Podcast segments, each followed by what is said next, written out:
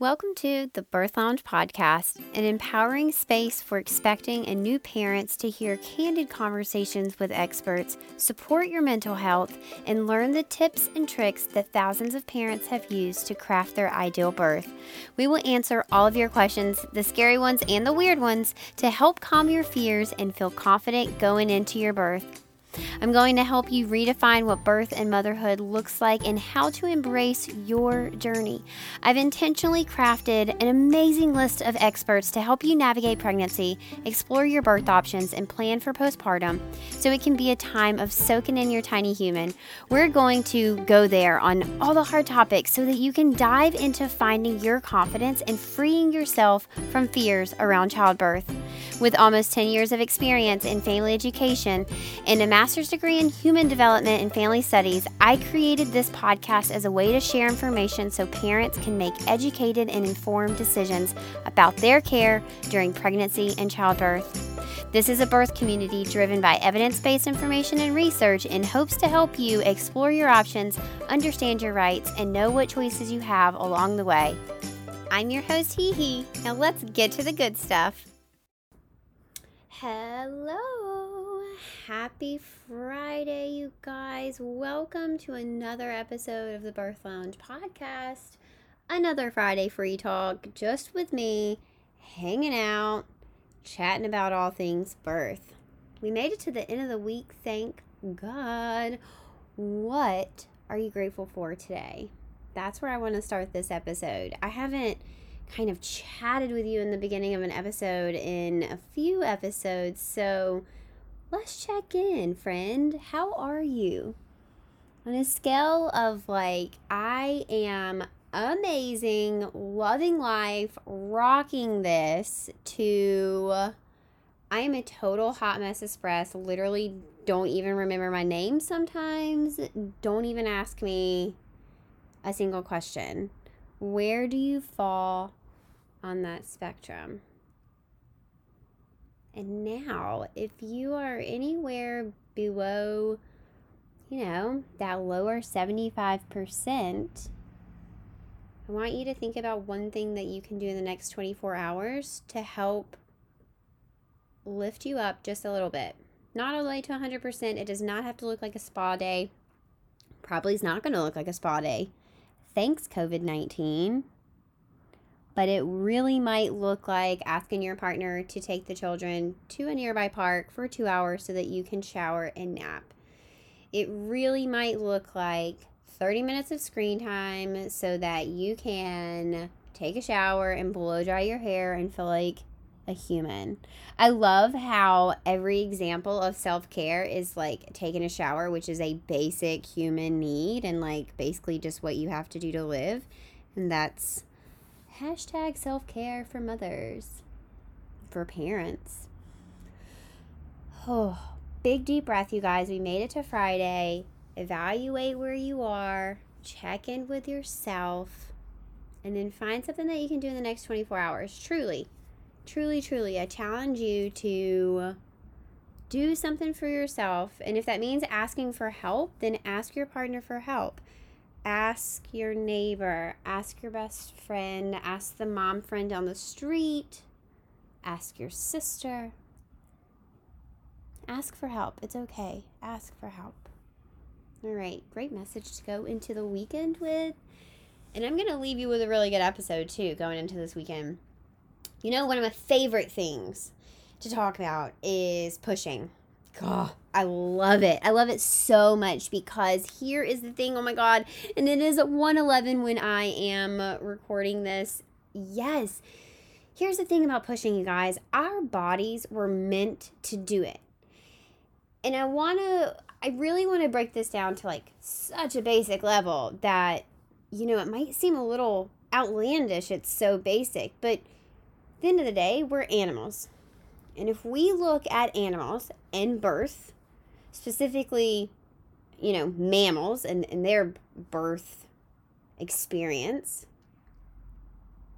we're the only ones that actively intervene. We're the only ones that fear birth. We're the only ones that try to control birth. We're the only ones that you know, walk around these last few days. Heck, some people walk around their whole entire pregnancy, scared to death, anxious as all get out.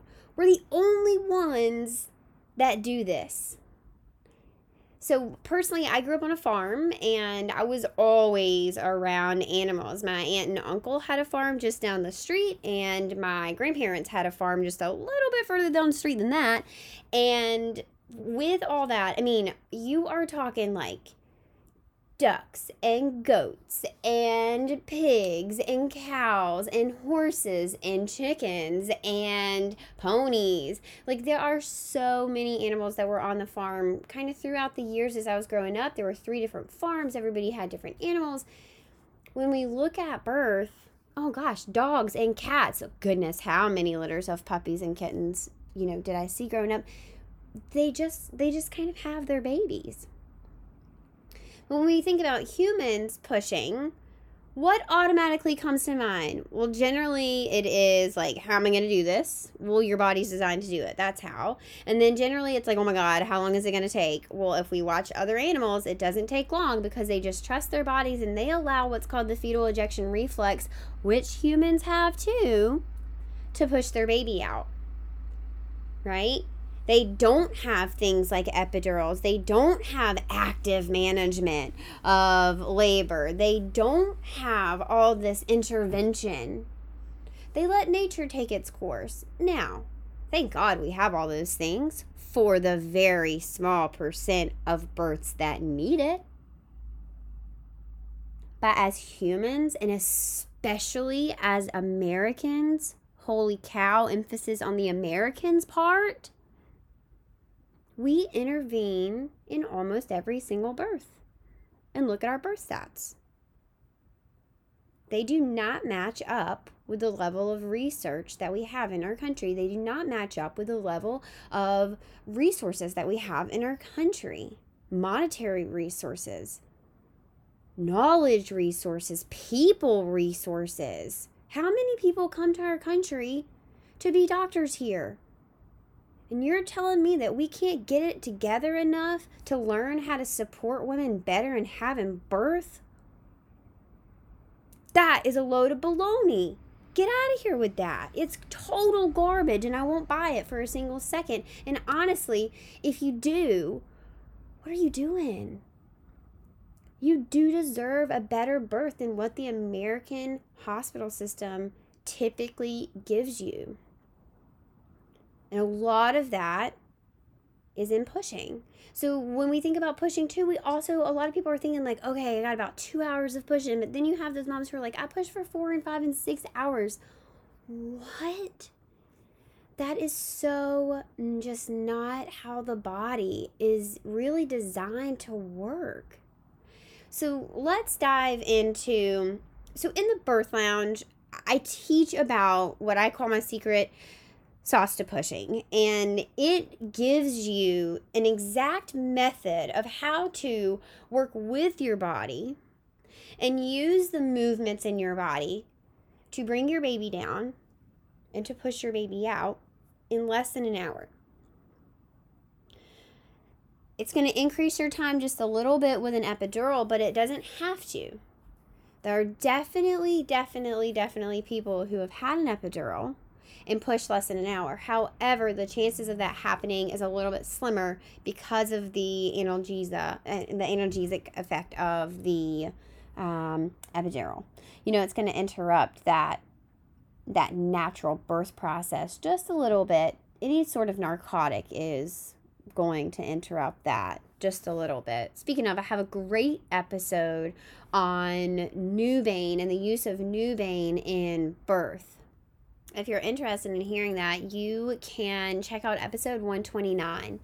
Um, it has a lot of really good information about not only Nubain, um, but also a few other drugs that are very similar and the impacts of narcotics kind of overall on birth. So this, this really interesting to, to see that, that research, and it's all linked in the show notes, as will all the, the research from today's episode. But today I actually wanted to talk about a specific piece in pushing, and this is when we tell birthing people to stop pushing when they're feeling the urge. Now, a lot of times we see people tell, you know, birthing people not to push if their baby is um, super high. And I have to tell you, I have definitely done this before, before I learned about this research. Um, I also have seen people say, don't push because the doctor's not in here yet, or, you know, don't push because you're not in the right position. Um, the research I'm going to share with you today actually shows that you should not, not stop pushing, and that you should not tell birthing people to stop pushing.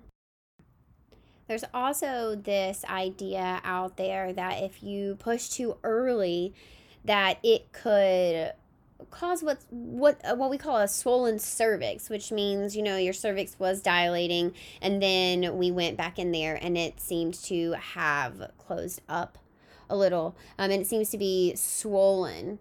Um, we will need to distinguish whether this is actual swelling of the cervix or if you truly are closing up a little bit, if something maybe has triggered that fight or flight and your body um, has reacted in a way that, you know, they think maybe you're not safe to have your baby. And so you have actually lost dilation. That's a really important conversation to have. Now, one of the things, gosh, that interferes so much with pushing is what we call directed pushing. And this is where the birthing person is directed on how to push. And oftentimes this includes providers telling you to take a push like you're taking a big old poop. And, you know, unfortunately, that's really good advice. And it works for some people, but for a large majority of people, it does not work for. And here is why. Your anal muscles and your vaginal muscles are very different. They are different. That is crazy to think that two different canals in your body could be different. Well, they are different, and they are two separate canals. They are similar muscles, um, but they are different canals. And in order to push a baby out, you don't need to be pushing with your butt muscles. Um, We actually want your butt muscles to be nice and loose. Um, and a lot of people, when you say push like you're taking a poop, they tense their whole body up. Now, It's the pro- another problem with directed pushing is, you know, it kind of tells that birthing person we're the experts and not you. We want you to listen to us instead of listening to your body. And it interferes so much physically and psychologically and physiologically. And it's really associated with longer push times, this idea of directed pushing, right? Well, one of the risks with really long push times is what we call hypoxia, and that's a lack of oxygen. This is associated with funky fetal heart tones. That makes sense. If your baby's not getting enough oxygen, then their fetal heart tones are likely to be a little wonky. Now, this stresses mom out, and so that stresses baby out, and the birthing parent starts to push harder to get the baby out faster, or providers are telling the birthing person to push harder to get your baby out faster, and this causes your baby to become more hypoxic, and in turn, we've just caused a C-section, when in reality, it might be as simple as changing positions, telling that birthing parent to calm their body, to really relax, to give into those contractions, take deep, long, slow, deep breaths, to take that oxygen all the way down to their baby, and to see if you can calm down the situation instead of ramping things up. This reminds me so much of when we go in for an prenatal visit or you're getting checked into the hospital because you're in labor and you find fe- funky fetal heart tones and the provider's suggestion is to introduce Pitocin. This makes absolutely zero sense since funky fetal heart tones is honestly like the number one side effect of Pitocin is babies can't handle it because it's too much. It's unnatural. It's synthetic. It's lab made. It's man made. It's not a natural hormone. It's similar to oxytocin, but it ain't the same. And therefore, your body is not going to process it, metabolize it, use it, get rid of it, react to it, respond to it the same way that your body is going to respond to your natural oxytocin. I'm not going to get into Pitocin in this podcast, but they are similar situations. And I think you being an educated, informed consumer is kind of the key here in both situations, right? So let's talk about that swollen cervix that I brought up a little bit earlier, right? A lot of people are like, oh, no, no, no, you can't push this early because you're not ten centimeters dilated and, um, you know, or maybe you have a cervical lip or we just need to wait. Well, interestingly enough, a two thousand eight and a two thousand thirteen study found something called the E P U, and this is early pushing urge, and they found that it actually happens in twenty to forty percent of births. You guys, that's huge. That is one in four to almost one in two. That is incredible. That's a large number of people who are having babies that are gonna experience this E P U, this early pushing urge. And most of them are going to be told, wait, don't push. Take deep breaths and breathe your baby down. Try not to bear down, you know, try not to bear down on your baby. But I want to play a situation out and, and kind of how, what this does to your body. Remember, directed pushing, which this would fall under the category of directing a birthing person in how to react to their body instead of allowing them to do it themselves. Remember, it interferes physically, physiologically, psychology, uh, psychologically. And it's associated with longer push times. So let's say that you get this urge to push and you're told, wait, just breathe down your baby, don't push yet. You're going to resist your body's instincts.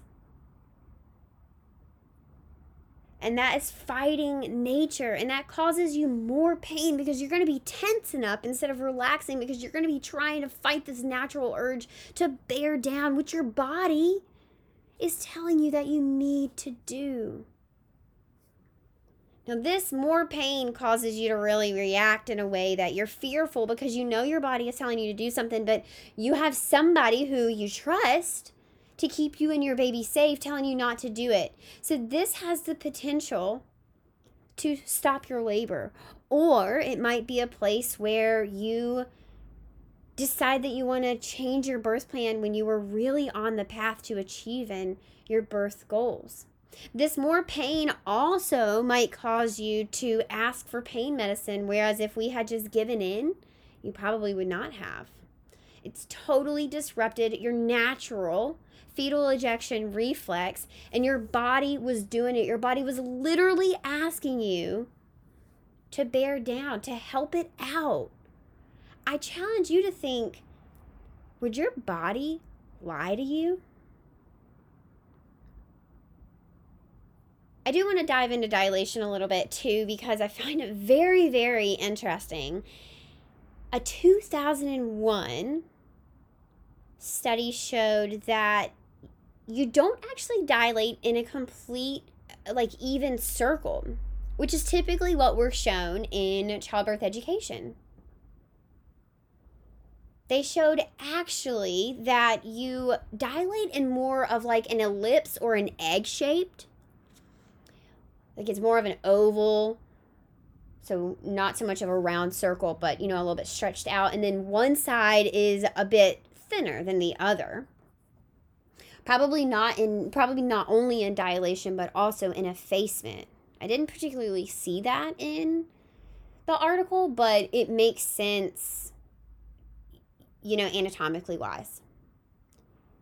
Furthermore, a two thousand eleven study showed that your baby's position matters so much when it comes to your dilation and the start of your labor and the way that your labor progresses.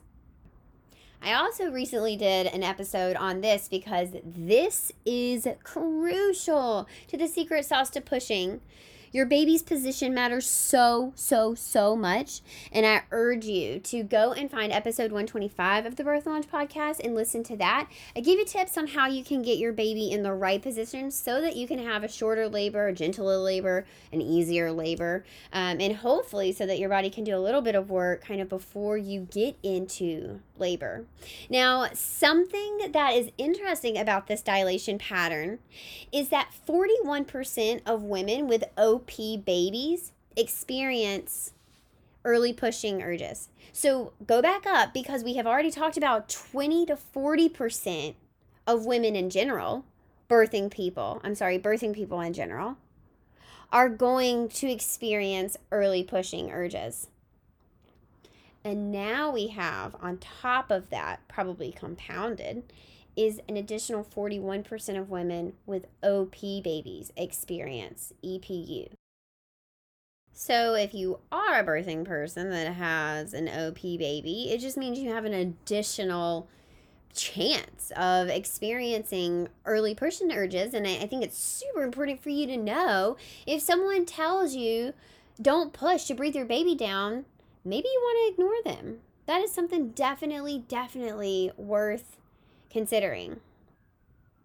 I really, really urge you to consider, why are we stopping nature? Like, W T F, if your body is doing this, and we're primarily talking about unmedicated labors, although with an epidural and medicated labors, if you're using Nubain, Stadol, fentanyl, remifentanil, you're still going to have that fetal ejection reflex, and you're still going to have that urge to push. It just may be delayed, and it may need to build a bit.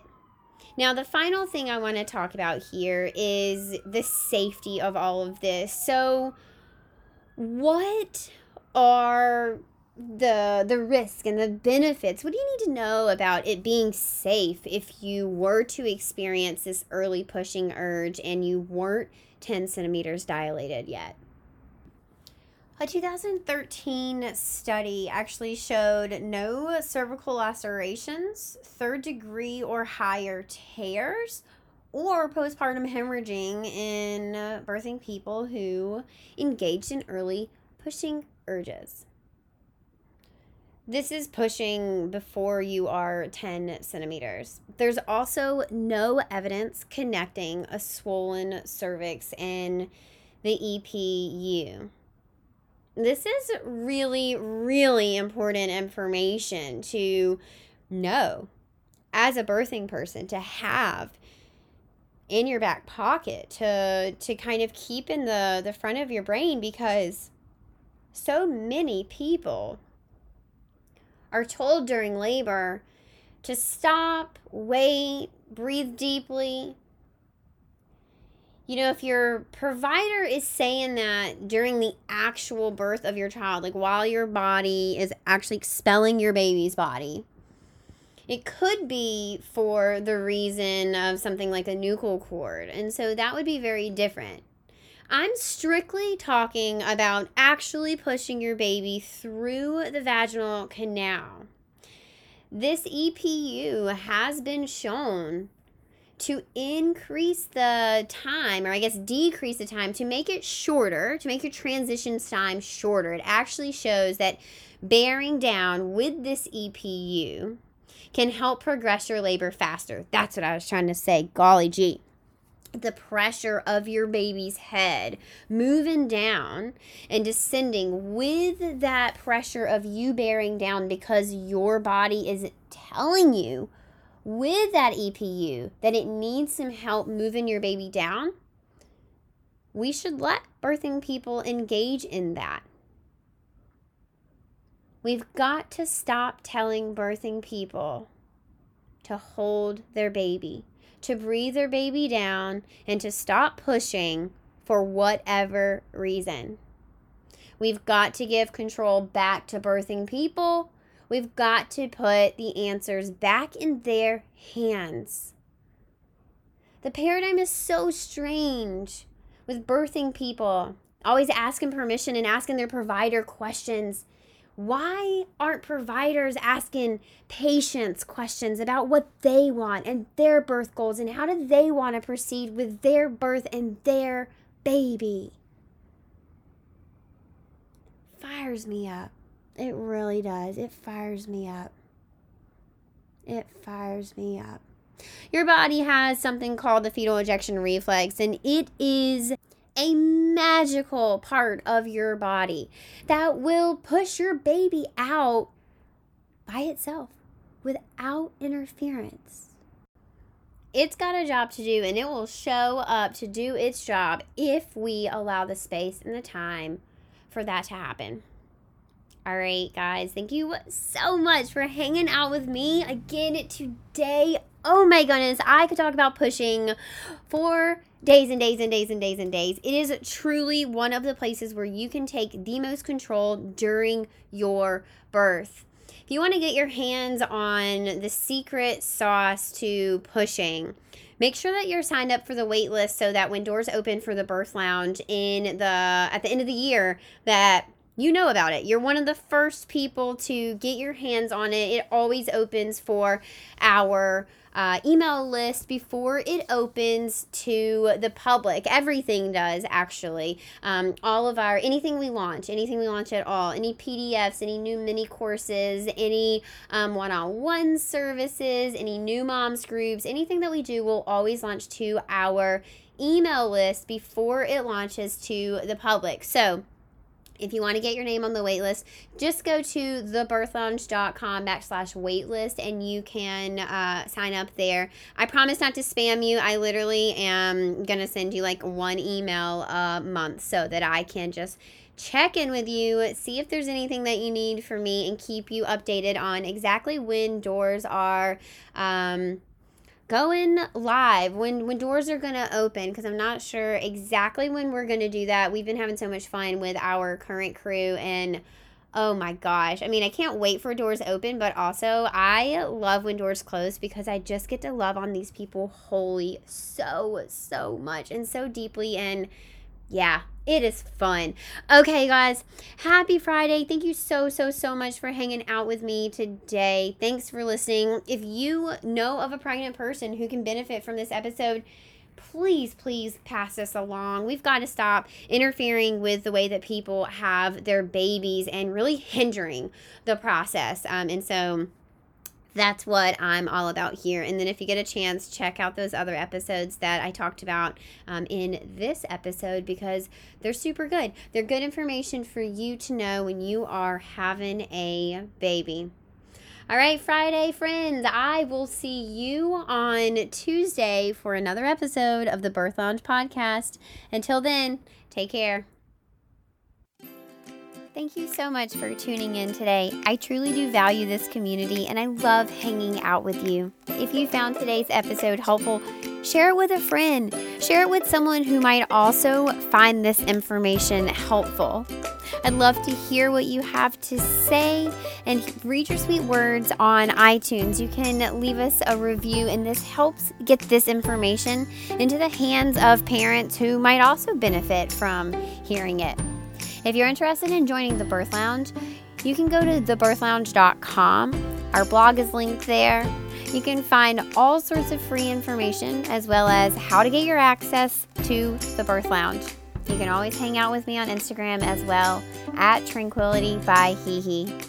Until then, stay educated, stay supported, stay confident.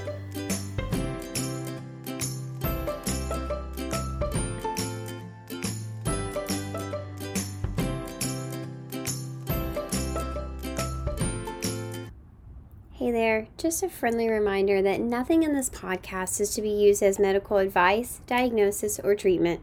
Please consult your healthcare provider with any questions or concerns you have about your health or anything discussed in this podcast. Side effects may include educated adults, informed decision-making skills, and consensual care. Tranquility by HeHe and the Birth Lounge are not responsible for any ideal births that were created with this podcast. The birth parent deserves all the credit.